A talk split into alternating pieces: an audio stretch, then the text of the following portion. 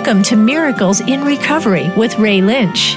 If you are one of the millions of people facing addiction issues or the loved one of someone who is, we're here to help and to discuss solutions. Hope is in your corner. Now, here's your host, Ray Lynch. Good evening and welcome to Miracles in Recovery. I again am in the studio by myself. I think Ellen must think I smell or something. I don't know. Hi, Ellen. How are you? I'm good. How are you? Good, good. You just get your busy week because you're missing a day or something like that. You said. Yeah, I work in a production shop, and you know, having a day off is nice, but you kind of end up working extra on all the other days to make up for it. Right, right, right. So I'm literally still at my computer. Well, speaking of working, that was a decent segue there. We have Erik Coleman on the line. He's an ex NFL standout. He was drafted by the New York Jets in 2004 and also played for the Atlanta Falcons and the Detroit Lions. Hi, Erik. How are you? I'm sorry. I'm doing great. Oh. How are you two doing? good. good. Good. Good. It's all, all these jobs you have. You fell asleep for a real quick second, right? I accidentally hit the mute button on my phone. Yeah. yeah. So you know, it's it's very rare that we have everyone within the conversation in the state of Florida. You know, I like the studio is in Port St. Lucie. Ellen is at home calling in in Stuart, and you said you are in Boca Raton, correct? Yes, sir. I'm, I'm in, in Boca Raton, uh, down here with some business partners. Actually, I'm escaping the heat in New York. It's been scorching in New York, about 98 degrees today, and uh, in Florida it was only 88. So for the first time, uh, New York is hotter than Florida. Yeah, I mean that's that's what the you know that that's the crazy thing about the heat here. The heat is consistent. It doesn't get you know like abrasive like it like it does up north. I'm I'm originally from uh, the Boston area, so that humidity is is brutal. I know. Yeah, I had to come back from the mountains in North Carolina. I was so hot. I had to come yeah. back to Florida. You know, Isn't that it crazy? So hot, uh, it was so hot this weekend that my sister-in-law's um, HVAC, her uh, her air conditioning unit, literally blew up and it was in flames. Oh wow! What a terrible thing to So we're not we're not used to the like you said we're not used to the consistent heat in New York. Right. Right. Well, you grew up in Sacramento, correct? Which is which is kind of a, a decent climated uh, environment. It's it's really kind of almost like on the level of of New York or Boston. I think it's the same like east to west long, uh, yeah, longitude wise. Sacramento is it, yeah, Sacramento's the desert and it's definitely hot. But you know, I, I spent a lot of my time in Washington State as well. So Washington State, we got all four seasons. So I'm used to the variations. You know, both places are, are desert. They don't get the humidity like they do on the East Coast. So when I right, got drafted yeah. by the Jets, uh, you know, going through training camp, I was I didn't know anything about humidity, and I had to get an IV after every practice because I was having oh, full body. Sure. Oh, I'm I'm I'm sure. Welcome to welcome to the East Coast. It's almost like it's almost like playing in Denver, right? You don't you get like lightheaded there because of the altitude. Oh, yeah. yeah, it's tough playing in Denver as well. I mean, cause you're over a mile high in the air. The air is mm. so thin, and they remind you every corner in your locker room you are a mile above sea level right before nah. you come out to the stadium. They have signs everywhere reminding you that you're not you're not in New York anymore. No, that and that's uh, that's Atlanta used must to have been out. brutal yeah. too.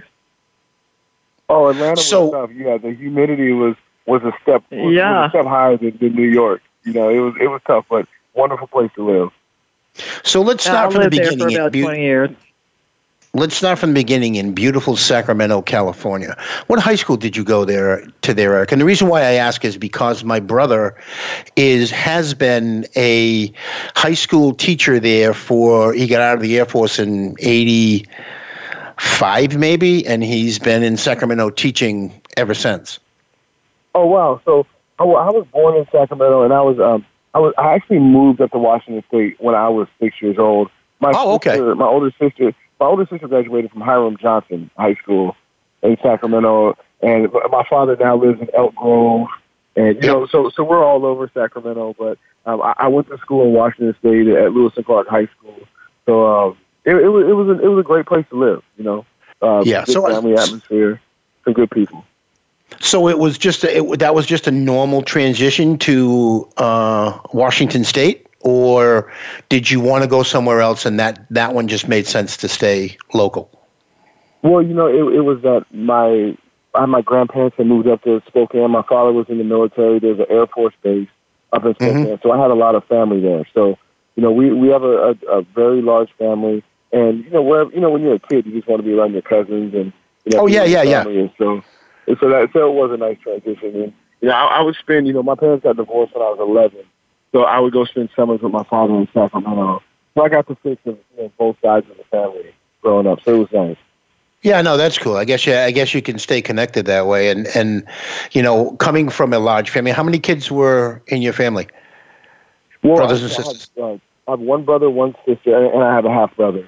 But you know, my okay. my both parents come from you know both parents have seven brothers and sisters, so I have a ton of cousins and uh, yeah, you know, a lot yeah, of yeah. So. And my mom was the youngest, so all my first cousins were like my mom's age. So my second cousins were my age. So it was it, we had a very large family and we were very close. Now, you know that just brings up a that just brings up a question does that help like say if you were i mean i'm sure that you probably know somebody that you played with that came from a single child home or two children uh, with not a big huge family environment did that help you um, adjust to team camaraderie because you had such a huge family environment that it was easier to get along with a crowd? I, I do think it did, you know, because, you know, you have to think about, it. you have to deal with a lot of different personalities. You have to um, use teamwork. It's, it's not just about you. You know, you have to make decisions that, that don't just concern yourself, but they concern your younger brother or your older sister or, or right. your cousins who are around. So, so I think it does help you uh, I guess, prepare for being in that team environment where you have to work with others so much. You have to learn the different personalities. You have to know your role within that system. And, and having a large family, I think, does help help in that situation. I, I, I'm sure it may. You know what I mean? Like because coming like just for me having coming from seven brothers and sisters and having like you said my my my uh, mother had came from six children. My dad only came from three. Only came from three. I said so. That you know, but we had a we had a huge cousin base as well. And when we were kids, we were constantly family oriented and i think that kind of helped me as a child adjust in school adjust in sports you know um, because it was easy to talk to somebody that one you never saw before or two you only saw during the season you know, because that's like a cousin. A cousin comes into your life on mm-hmm. 4th of July, and then he's gone until Thanksgiving. yeah, yeah, I agree with that. You know, it, it is nice, you know, and that's what was special about going to visit different families. You know, you just pick up from where you left off. You know, it's like your good friend who you haven't seen since high school. You see them and and you catch up right where you left off, and you know, it's it's a good feeling. But you know, it definitely makes you tough. You know, you learn how to you know not be the weak link mm-hmm. uh, I, I think about some toughness to me, about some some responsibility to me. Uh, you know, especially growing up in a family where there was addiction, and you know, my parents were uh, divorced. I think that it helped me grow up and have some responsibility as well. Well, share a little bit about the addiction in your family. What, how did it? How, it wasn't you per se, but it was family members, correct? Yeah. So, so both of my parents, you know, were addicted to crack cocaine when I was growing up. Um, my my father was also an alcoholic, and you know when I was about 11 years old, I discovered you know drug paraphernalia in my parents' room, and I remember it just devastated me. You know, I was yeah asking myself, you know, why my parents? You know, why is this situation happening to mine? You know, my parents both had had good jobs. My father was a truck driver. My mother was a social worker. Um, you know, we were good kids. And, and why did this have to hit my family? you know, and you know, I just remember having this resentment towards them, you know, knowing, you know, thinking I never wanted to be like them. And another thing that I did was I tried to shield it from my younger brother, who's two years younger than me, and mm-hmm. I tried to protect him from it. And um, shortly after that, that happened. A couple months later, you know, I was going off to school, you know, kiss my father goodbye, and I came home from school. My car was gone, all my father's stuff was gone, and he had left from Spokane, Washington. He went back home to Sacramento and, and left mm. I didn't hear from him for about three years. So, you know, while my mother was going through those battles, while she was going through those struggles with her addiction, you know, I had to be the responsible one in the house. You know, I had and how old were you? I was 11, 12 years old. Yeah, that's oh that's oh my tough. Gosh. Yeah, that's, that's that tough. must I mean, have been very traumatic. Yeah, it was traumatic, you know, and it forced me to grow up very quick. It kind of stripped me of my childhood, you know, trying to raise my brother and, and hold him accountable for his grades and how he acted and, you know, how he treated my mom and, you know, and have to look over an adult, you know, and then there was, you know, the, you know, there was the drug dealers that would come in, in and out of the house. There was the boyfriends, you know, hitting on my mom. You know, there was the resentment because this man in my house isn't my father. So there was a lot of issues that I had to deal with that I didn't really have anyone to go to uh, when I was going through those situations. So I, I think that I leaned on sports in those situations. You know, we lived across the street from uh, um, a middle school. So I would go over to the fields and you know play basketball. I would go run. I would go hit the, the tackling sleds and just do whatever I could to get away from what was going on in my home life. Mm. Yeah, you know, and the sad reality is, Erik, that that happens to more families than we care to um, say. You know what I mean? There's a mm-hmm. lot of, you know, addiction. I mean, you you well know. I mean, it it, it kind of drove you to a point where you are um, fully wrapped up in in the recovery aspect of of helping people, and we'll share about that a little bit down the way. But you know, the the thing about it is is that there are more families affected by more communities affected by addiction than you know ever before and like what are we really doing to to help. I mean, you know, we, we look at the mm-hmm. we look at the we look at poor little Erik and we say, oh, that you know that poor kid. Look at his mother. Look at his environment. Oh wow, look, he made himself into something better than the situation that he grew up in. But we don't address that situation and help the people that are going to follow down the street. You know, mm-hmm. it's yeah, tough. I mean, you know? I agree. I, I agree with that. And, and when you see people in those situations, it's like it, it affects so many people other than the person who's addicted. You know, it, there's, there's oh, a yeah. right. effect. It, it, it affects the way you grow up, and um, you know that's why you know I like to get involved with, with that aspect of it as well because you know, I, I when I go speak to kids in community centers who aren't doing well, um, you know, they they have problems at home. You know, I always tell them I'm straight up with them. You know, you can use it as an excuse to to follow that path, or you can use it as motivation. And right. you know, fortunately for me, you know, it wasn't just me. I didn't just decide, you know, I'm going to go to the NFL. You know, my parents are on drugs. I'm going to the NFL. yeah. You know, it was there were a lot of things went right, and there were a lot of good people in my life that stepped in and helped out. You know, I, I, I have my faith in God. You know, I always had that moral compass and someone to answer to, you know, when, when things didn't go right. You know, I had friends who went the other way, who were close mm-hmm. to me. And, you know, just knowing that that's not the right thing to do, you know, kept me out of those, kept me out of a lot of trouble. And, um, you know, I, and thankfully, you know, my athletic talents attracted more people. You know, they, they attracted some coaches, some people in the neighborhood who wanted right. to look out for me. Oh, that's Erik. You know, you stay away from this you know, because you're, you're a good athlete. You know, you have a good head on your shoulders. So I had a lot of people that looked out for me, and, and I'm very mm-hmm. fortunate for them. And, and I try to do that myself right now in the position I'm in. Try to be that person that that brings some light to some kids who are going through a tough time. Bring some light to people who are going through that those tough issues because there is light at the end of the tunnel. You know, if you do ask for help, you do receive that help, and um, and, and allow people to, to help you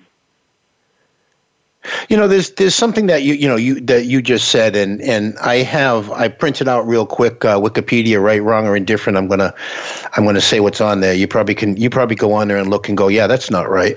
But it says that you are a mentor for My Brother's Keeper mentorship program. What is that?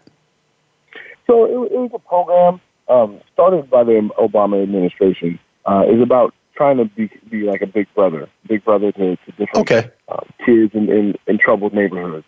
So you know what we do go to go to community centers, um, have roundtable talks with, with high school kids, you know, kids who are troubled, who have troubles at home, who are going through issues, who don't know how, don't know a way out, and you try to be a mentor to them and show them that um, that, that there is a way out. You know, it, it's one thing to just sit there and tell them, you know, you, everything can be okay, but for them for them to see me, you know, a former professional athlete, uh, NFL player who went through what they're going through, and and mm-hmm. for me to be able to sit down and talk to them, for them to be able to touch me, ask me questions, ask me those tough questions to see if it's just You know, is it just TV? Are you just being, you know, mechanical, or are you being real? Because I'm real with them, and, and, Right. and I think that it's important for people who are in those situations, who are successful, who made it out of tough times, to go back and give to those to those kids that are less fortunate than you, because they are our future. You know. So now, is are, this pro- um, is this program still in effect? Is it still um, going on? Not not so much.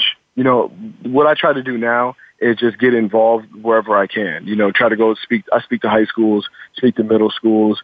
Um, I'm doing a, a big PSA with the state of New York, uh, talking about drug prevention. That's going to play in all the high schools um, throughout the state and as well as the colleges, and, and really just try to talk about the effects of drugs and, and how it can it really mess up your life.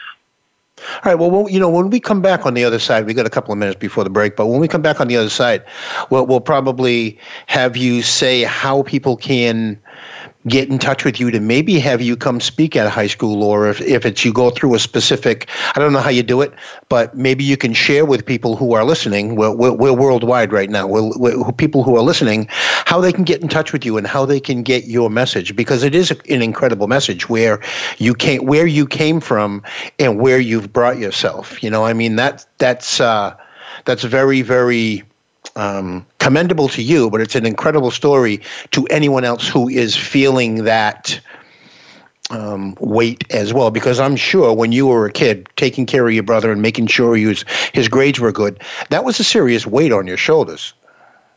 Oh, absolutely. It, it was a weight on my shoulders, and and it was unfortunate that I had to go through that at that young age. But there, I mean, you know, I always try to keep it in perspective. There's always someone who's worse off than you. But at the same time, I was stripped of that childhood, and it caused a lot of problems, a lot of issues that I had to face as an adult because you know I didn't know how to express my feelings. I always took kept everything inside because I didn't have anyone to talk to, and it, it you know, I was an introvert for a long time, Mhm. and, and it does affect you down the line. So it's very important for you to get help, have someone to talk to, have someone to lean on, and, help you get those emotions out.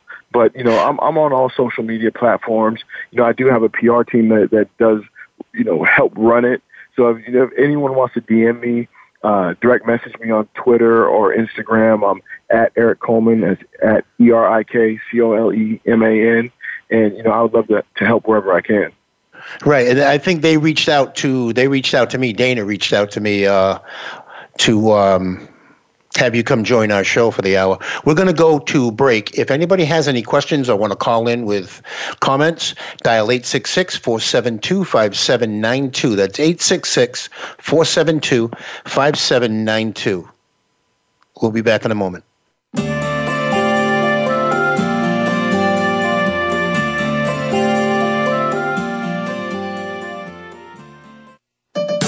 Your life, your health, your network. You're listening to Voice America Health and Wellness.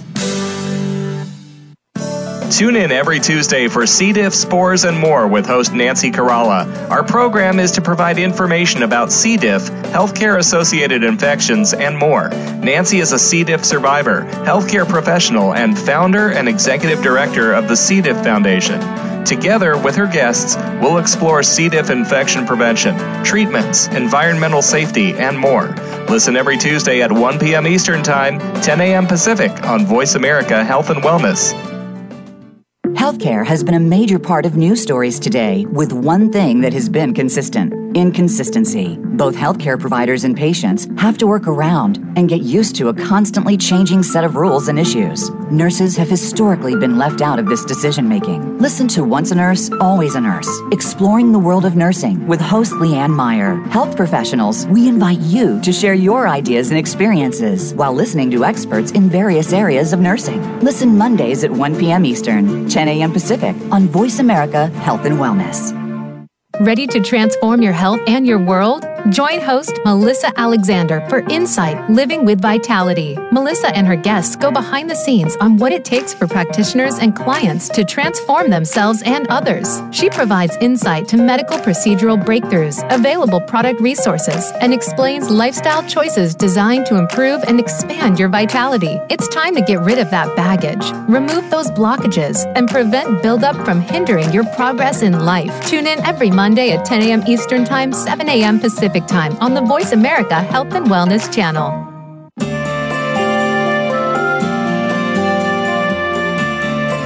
You are listening to Miracles in Recovery. To reach the program today, please call in to 1 866 472 5792. That's 1 866 472 5792. You may also send an email to ray at miraclesinrecovery.org.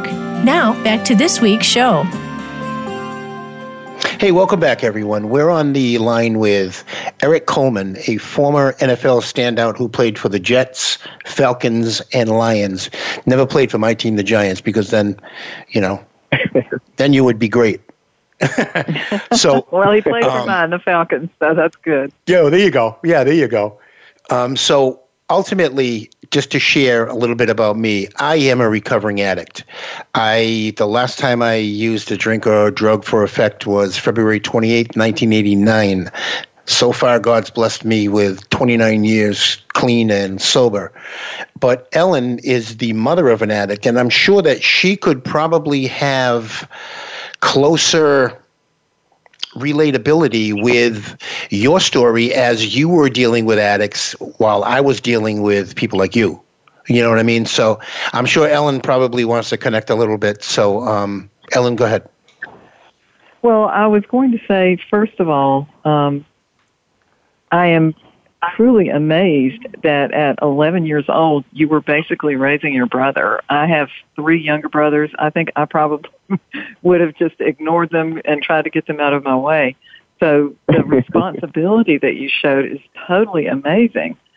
Um, but I did want to ask you, first of all, how are your parents now? Um, th- uh, thank you for asking. Uh, both of my parents are, are sober. Um, I'm, I know my father has been sober for he hasn't drank in three years now, but he, that's nice. because of partially because of some health problems. But my fa- my mother has been sober for 13 years, and she's doing great. She works in the church, and um, I- I'm really proud of her. You know, I'm really proud wow. of my mother, the the steps that she's taken, the growth that she's had as a woman, and um, and my father as well. You know, it's a, it's a big big step. I tell them all the time. You know, I'm very proud of what they're doing, and to keep fighting the fight because uh, it means a lot to, to all their children. Yeah, no, and, and everybody else around. Recovery groups like AA or NA or any of those, or did they do it another way? Um, well, my my mother, you know, initially she got sober while she was in prison. You know, my right. my senior year in high school, my mother was in prison, and uh, you know, while I was getting recruited by different colleges, my mother was away, and when I went to college, she was away, and you know, it was a reality check for her and, and she got the help she needed there. You know, when she came out, she did go to support groups. Uh, she, she's heavily involved in the church, and um, and, and that really helps keep her accountable. So, you know, I talk to her all the time about the issues that she goes through and she went through, and you know how how strong of a woman that she is for facing those issues and and doing something about it. You know, let me let me let me jump in here for a second. Have, okay. Um, you, you, you, know, you saying that, I, the question that I have is, you know, on the on the uh, recovery aspect of it, um, similarities between addicts. I know Ellen always says that we always turn into that same being. You end up like Jaws. You're a shark at the yeah, end. The only a, thing you're after yeah. is the drug. And do you, you do you notice that as a as a you know a, a person who is um, assisting addicts more so like i never saw it. I never saw that when i weighed 133 pounds. I, n- I never saw that because you know my my mind's eye was blind to it. Um, in the in the recovery field because you work for a couple of recovery organizations now do you see similarities from your childhood to today or is it a little different? No, I, I definitely see similarities. You know, and and people trying to hide what they're doing. You know, the, and the the one thing that I always notice is like they don't want to be. You know, you don't want to be doing drugs. You don't want to be uh, stuck drinking alcohol. You know, it, it, and you don't want to hurt the people who are around you. You know, and that that was one thing with my mother is like I know that she saw the pain that that she caused me. You know, she saw that what she what I was going through, but she was addicted mm-hmm. and she didn't have help. And so I see that a lot with people who are addicted to drugs. You know, they they they don't want to keep hurting these people, and that's why you have to. That's why I try to spread the word, and I, that's why I teamed up with Seasons Malibu because they help spread the word about addiction, try to erase the stigma behind addiction, and they don't just help the fam- the, the addict, they help the whole family. You know, they help the children, they help the the fathers, or you know, whoever else is around that family. They have family therapy treatments. They have licensed clinicians at every level of the treatment, and just a really good facility with with great people, and uh, and that's why I felt so strongly about teaming up with them, and um, it, it has been a very positive positive situation for me and, and a lot of people. What made you decide to to reach out and and help other people? You know, I think it, I think it's well, amazing that you did, but you know, what was the catalyst for that? Well, you know, I was I've always been a, a, a player who was heavily involved in the community. Um, you know, when I was with the Jets, we did a lot of community awareness, and I, when I went to the Falcons with um, Arthur Blank, he was big on getting us involved in the community. So I learned at an early age to to give back to those who are less fortunate than you. But um, when I was done with my NFL career, I was in a deep depression. You know, when I, I was released from my from my team, um, I didn't know what my identity was as a regular person. I was always Erik Coleman, the football player, and right. one of my closest friends and now business partners uh, actually owned an IOP. And um, and so I, I started learning, started asking questions about what was going on with with treatment, with rehab, and I, I went to a lot of meetings, and I started to think to myself, I could help. You know, I could be a voice. You know, I remember one game I did the pregame show for the Jets, and I drove home during the game, and I was listening to the radio broadcast. And during that broadcast, there was a, a commercial for for treatment and erasing the stigma and helping people get treatment, and it was sponsored by the Jets. And so I hmm. that next day I called the Jets. I said, "Listen, I want to be involved in this. I want to be a voice for for addiction, and I want to be a person that helps out." And they were very surprised because there are not many NFL players who are involved in the addiction space. And um, and once I went to my first, I went to a candlelight vigil, spoke to some families, met some people who were affected by addiction. It just made me really want to get involved and do more about it, and uh, and try to help other people. I think it's, well, it's as a as a non addict, you know, it's so hard to understand how your loved ones can do this to you. And it sounds like you you gain the understanding of you know it is a disease and they don't want to do it, but they can't help themselves. After a while, it doesn't become a choice; it becomes a have to. I agree, and, and the drug kind of takes a hold of you. And if you don't have the right people around you, you don't have the the proper you know places to go to to seek help, you know it's going to crush you. You know, and, and it's going to kill you. And so um, that's why I, I love what Season is doing and being active in the community. I, I love me personally being active in the community, trying to raise the awareness of it because you know it can do so many bad things to you and the, the people around you that you know, and people are ashamed of it. You know, a lot of times, yeah. you know, people, you know, they look at addicts as if there's something wrong with them, but they'll look at someone with heart disease or diabetes and feel sorry for them.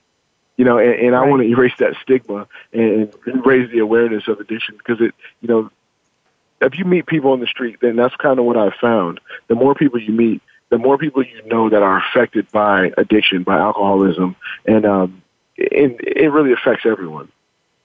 No, that's it that's really very does. true because and, and, there there is so much there's so much shame you know, and, and I was a very judgmental, excuse me, judgmental, awful person, really, until it happened to me. You know, it, mm-hmm. it's not supposed to happen to people like me. It's not supposed to happen in my family. And, you know, my daughter was an opioid addict, in and out of jail, in and out of rehab for 15 years. You know, every time she gets arrested, it's in the paper. So after a while, yeah, there, you know, people wouldn't talk to me anymore because they thought I was mm-hmm. a bad mom. And I wasn't, you know, it, but it took me a while to get there too. For a long time, I thought it must have been something that I did. You know, maybe it's because I worked and put her in daycare, that kind of thing. And that's not it yeah. at all. It's a disease. But the, the shame and the stigma that goes along with it are really cruel. You know, but isn't it awesome to get help?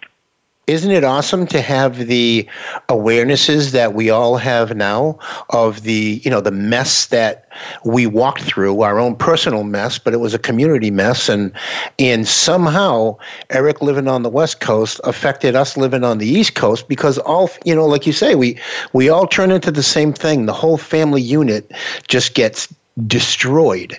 And fortunate enough to be to be on the backside of it and to be able to come and share our experience, strength, and hope to let people know that there is a way out of the torment that you are physically standing in. And there's a lot of people who don't know how to ask for help. Like you said, it, it, you know, it's embarrassing. It's, you know, people would look down at you and in the, you know, my, that, that would happen to my, my mother. And I thought it was funny because at the time, being the emotional terrorist that I was, I used that as my angle. You know, which is which is so so wrong when I look back at it today. I mean, it's that's that's devilish, you know, but that's who we become. And fortunate enough, I can I can sit back and listen to your criticisms and support and be grateful that there are people like you out in the world that that have the willingness to step up and say, "Hey, these aren't bad people. They just do bad things," you know? Mhm. Because they have a disease.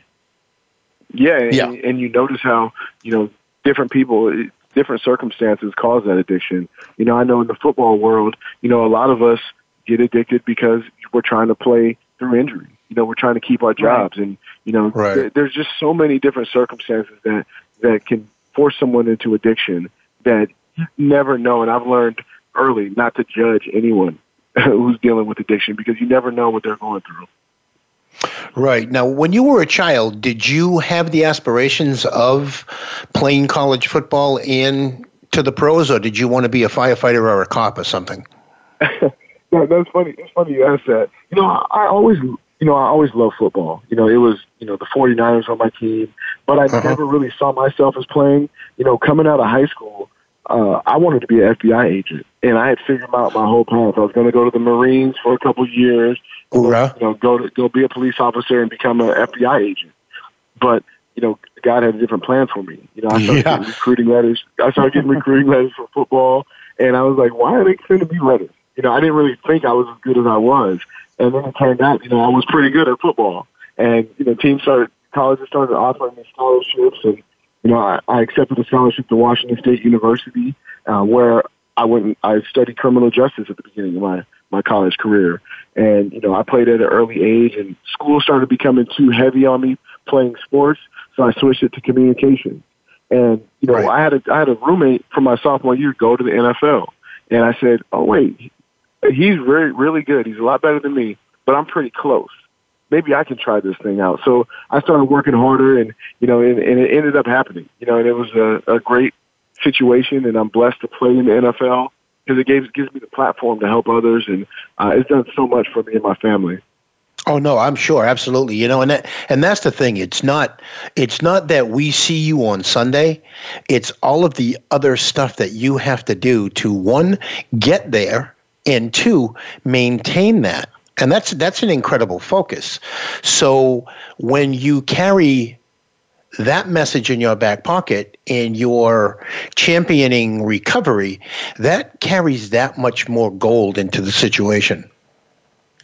Oh yeah, yeah you know, that, that's yeah, you have a voice. For, for, it's important for people with this platform to to raise awareness for for a cause and, and to help others who are less fortunate than them. And, and I'm just blessed to be in this position that I'm in. That people actually listen to me, and that I have an influence on people. So I want to use it for the best I can. Yeah, no, I got you. We, we we got a couple of minutes before we go to break, so I don't want to get into a long thing and then have to cut you off and then forget to, because I'm still a little brain dead after 29 years clean. But um, when you got to the Jets, how how um, how incredible was that draft day for you? Did you did you think that you would that you would not have been like what what's your serious thought process that day or that you know that draft time? Did you think you were going to be drafted, or did you think that you would have to walk on and do a tryout? Well, you know, before the draft, you get different grades, and most of my grades were mid to late round grades. So I was going to be um, at the time they had two days you know, the first day was rounds one through three, and the second right. day was rounds four through seven. And so I figured I was going to be a second day guy, and um, you know, I just hoped I had hoped to to be drafted as early as possible. And um, when I was going through that process, I, I went to my grandmother's house, My grandmother was out of town, and I was watching the draft all by myself because I didn't want to be around anyone. My mother threw a big party at the house and had all my family over, and I wanted nothing of it because I was I was nervous. I was a nervous wreck. Oh, I'm and sure. I remember watching. I was watching the draft on ESPN, and it was they showed round four on the second day, and then after round four was over, it went to ESPN two. So round four ended, and it went to ESPN two, and I'm trying I'm trying to change the channel to get the ESPN two, and my grandmother didn't have it, and so now I oh. can't watch the draft, but I have no idea what's going on, and I was a nervous wreck. I, I went outside, I called my agent, I was crying, I was worried, you know, I didn't know if I was going to get drafted, and I was Right. just an emotional wreck. And I remember going back into my grandmother's living room, and my phone rang, and it was a 516 area code, which is Long Island, New York. And I didn't know that at the time. I answered the phone, and they said, "This is you know so and so from the New York Jets. If the Falcons don't draft you with this pick, we're, you're going to be a New York Jet." And I remember just thinking to myself, like, "Oh my goodness, this is going to happen." Right. Um, they said, "They said congratulations, you're a New York Jet. How do you feel?" And I, you know, told them I felt amazing. And you know, I was going through all those emotions, and I called. I picked up the house phone and called my mom's house, and I didn't say anything because it didn't show up on television yet. And as the middle in the middle of our conversation with the Jets, I hear this big roar on my house phone. Nah. It had been announced on TV, and everyone was celebrating. And after the conversation was over, I, I drove to my mom's house, and I was greeted by my whole family. And I remember just getting out of the car and just broke down crying. And you know, I, I just thought about all the things that I had been through in life, and all the the struggles and the trials and Right. tribulations. And you know, I was I was actually in the NFL, and it was it was a great feeling, and it was it was one of the best days of my life. Right. No, you made it. Oh, I mean, and that's I and that's inc- yeah. I mean that that's incredible. We are going to go to a break right now. Um, if you want to call, ask Erik a question, or you know, share a little of your experience, strength, and hope. Dial 866-472-5792. That's 866-472-5792. We'll be back in a moment.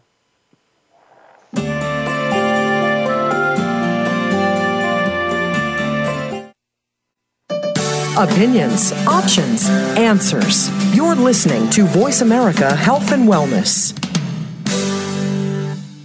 Are you tired of the healthcare system only treating your symptoms and never addressing the root cause? Discover how integrative medicine can resolve health issues through dietary and lifestyle changes and the use of natural supplements. Increase your energy, memory, mood, immune system, sexuality, and more. Join Dr. Sunil Pai and Maureen Sutton to help you take back your health with natural, evidence based solutions. Tune in every Monday at 1 p.m. Pacific Time and 4 p.m. Eastern Time on Voice America Health and Wellness Channel. Have you figured out what to attract in your life in order to make it successful? There are those who can and those who can learn. Your intensified energy gives you willpower to move the bar forward and be happy. Happy people spread their energy throughout their lives, and once they figure it out, go on to be successful at nearly everything they set their mind to. Join host Ellen Morano and her panel of guest experts and co-hosts on Generate Massive Energy for a Fulfilling Life, Thursdays at 11 a.m. Pacific Time, 2 p.m. Eastern on Voice America Health and Wellness. When a woman is diagnosed with breast cancer, it's probably the most frightening thing that's ever happened to her. Friends and family often don't know what to do for support, not to mention the patient herself. That's where Breast Friends Cancer Support Radio comes in. Join Becky Olson and Sharon Henifin, breast cancer survivors and advocates. They help by providing inspiration, information, and most of all, hope. Tune in Wednesdays at 9 a.m. Pacific Time, 12 noon Eastern Time on the Voice America Health and Wellness Channel, and Thursdays at 9 a.m. Pacific Time on the Voice America Women's Channel.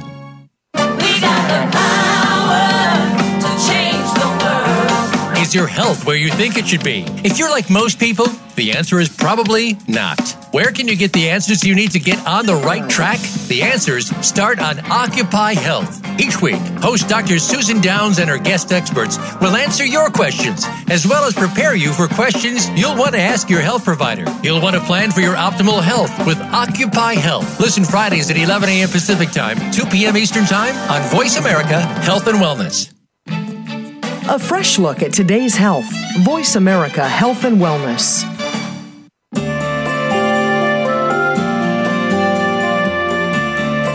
You are listening to Miracles in Recovery. To reach the program today, please call in to 1 866 472 5792. That's 1 866 472 5792. You may also send an email to ray at miraclesinrecovery.org.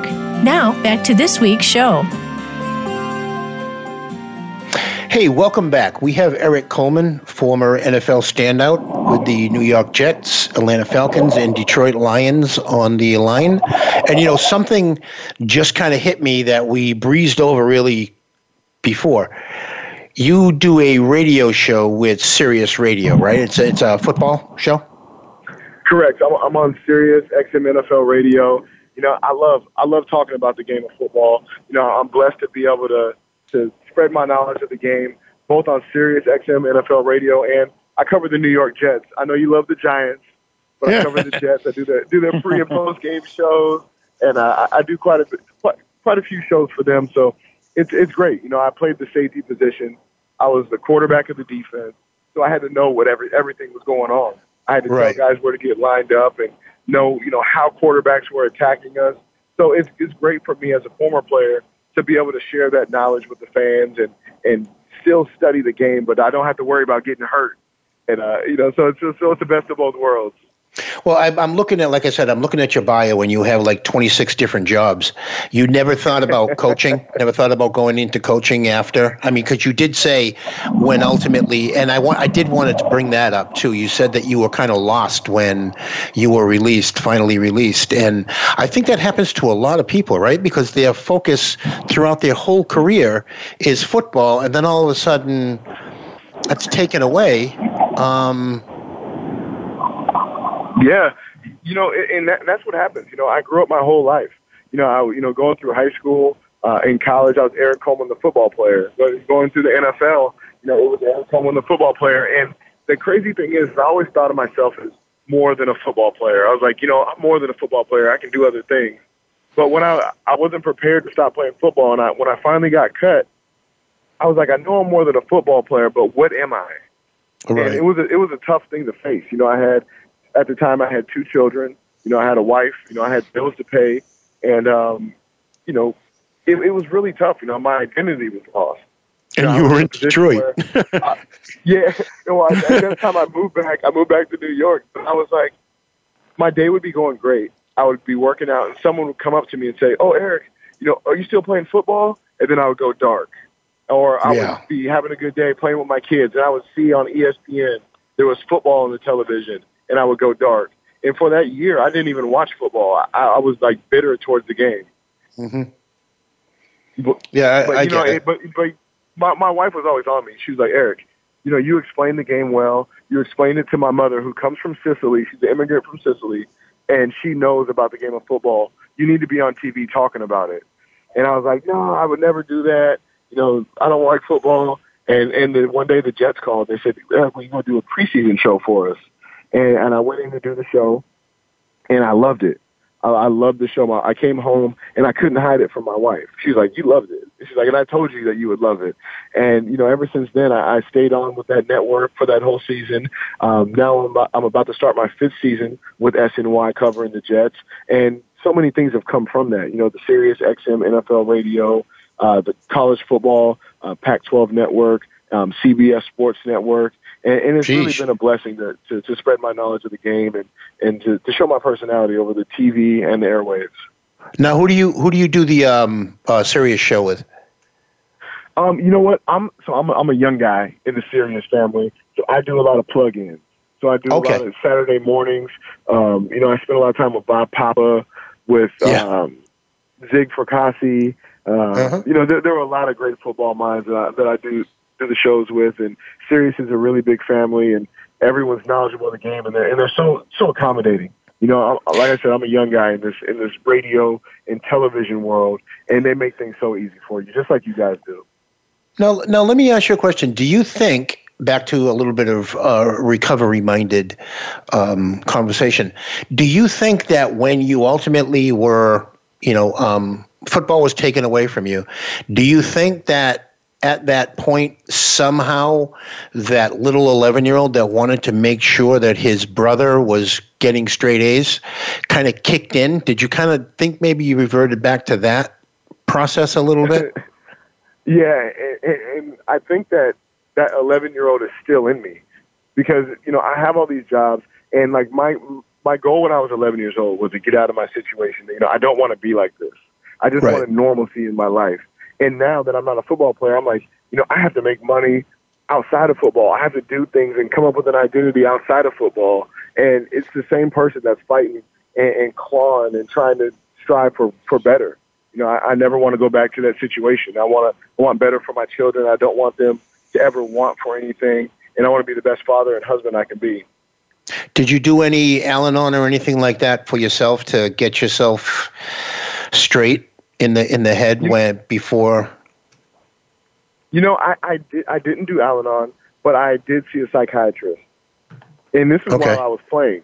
You know, there was a there was a tough patch in my career um, when I was in New York where things weren't going right on the field.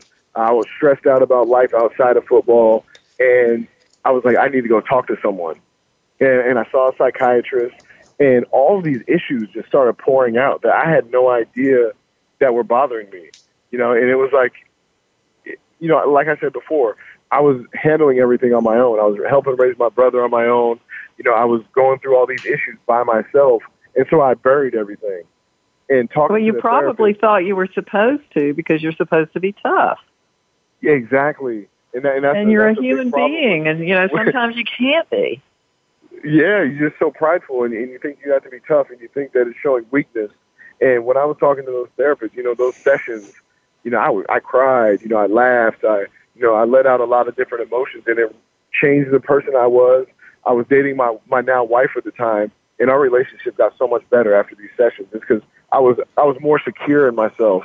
Know, I wasn't insecure. I had self esteem, and, and it really did help me. So I urge everyone to get help. Right, self help self help on any asp- on any level is is incredible.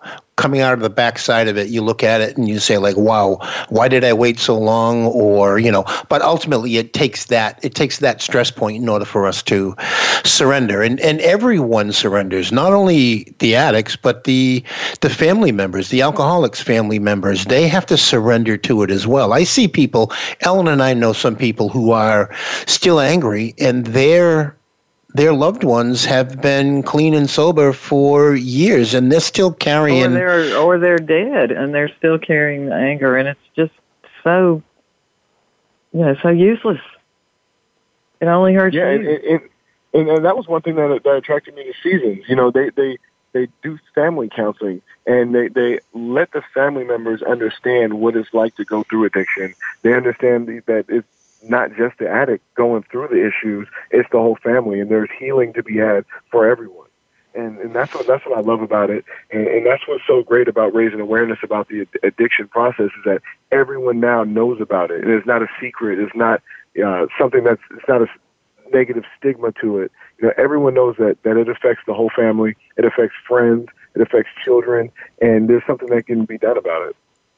Right, right, and, and the you know the, the the great thing about it is is there are people like you that share your experience, strength, and hope. You know because they're like I said, there are family members who still don't know how to act accordingly with the individual that is getting clean. You know, the individual that got clean or sober is going forward with their life, and some people are still, you know, their loved ones are still stagnant because they don't know how to get out of that funk. And it's it's awesome that there are people out there like you that are advocates for both sides of the addiction process. You know, and so share a little bit about how people can get in touch with you. You said that you you you speak at schools and all of that. Share a little bit about how people can get in touch with you, just in case somebody wants to reach out to you locally in New York, New Jersey, Connecticut, and have you come share a little bit of your experience, strength, and hope with their senior class.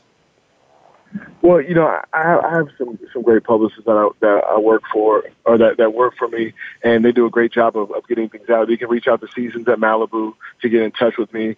Um, also on social media, you know, at Erik Coleman, um, E R I K C O L E M A N on Twitter and Instagram. Um, they can send me a message on there, and you know, a lot of times my PR team would, would find those messages and reach out to people. And you know, I, I love giving back. I love speaking to the kids. Uh, I love trying to help out wherever I can. Um, so, so it's a it's a wonderful thing to be able to help. It, it absolutely is, and and you know, I commend you. I commend you for for your efforts within the, you know, addiction community. Not only and all the other things that you do. I mean, just just listening to you, you have a passion for what it is that you shared about. You know, whether we were talking about football or whether we were talking about um, anything else, along with addiction, I can hear the passion in your voice, and th- and that's very very important because we need people to go out there and, and stump the streets and and eradicate this disease. I mean, what's the, what's the number up to a day of people? I mean, I stopped counting of people that are dying on a daily basis. I stopped, I think what was it like 143? 144. That's sad. Oh my goodness. Yeah, that's Yeah, so that's sad. And we figure That's- that that's probably a low number because a lot of times overdoses are blamed on other things. Yeah. Yeah, of course, like car accidents or anything else Yeah. other than that, you know. So Or, yeah, you are yeah, you are correct. That is a arrest. Uh, yeah, it's caused by opioids. Well, this is this has been an awesome show, Erik. We've got about two minutes left, so I don't want to be in the middle of a conversation and then just have to cut you off and go, "Whoa, what happened? That was interesting," and now we're gone. So um, we are worldwide. People are listening to you right now in countries that you probably can't even spell. I will send you the um, I'll send you the list of where people where people listen, and it's incredible when you think of it. Like, you know, they listen. Of course, in the United States, we have a huge audience in in Ireland. Uh, we have a, a real big audience in Canada, and then we get like these 56 people listening in Russia or 42 people listening in Indonesia. So it's kind of incredible when I look at the stats after the show of where our message reached. So not only is your message local, your message is worldwide tonight. And I think that's pretty awesome. Wow.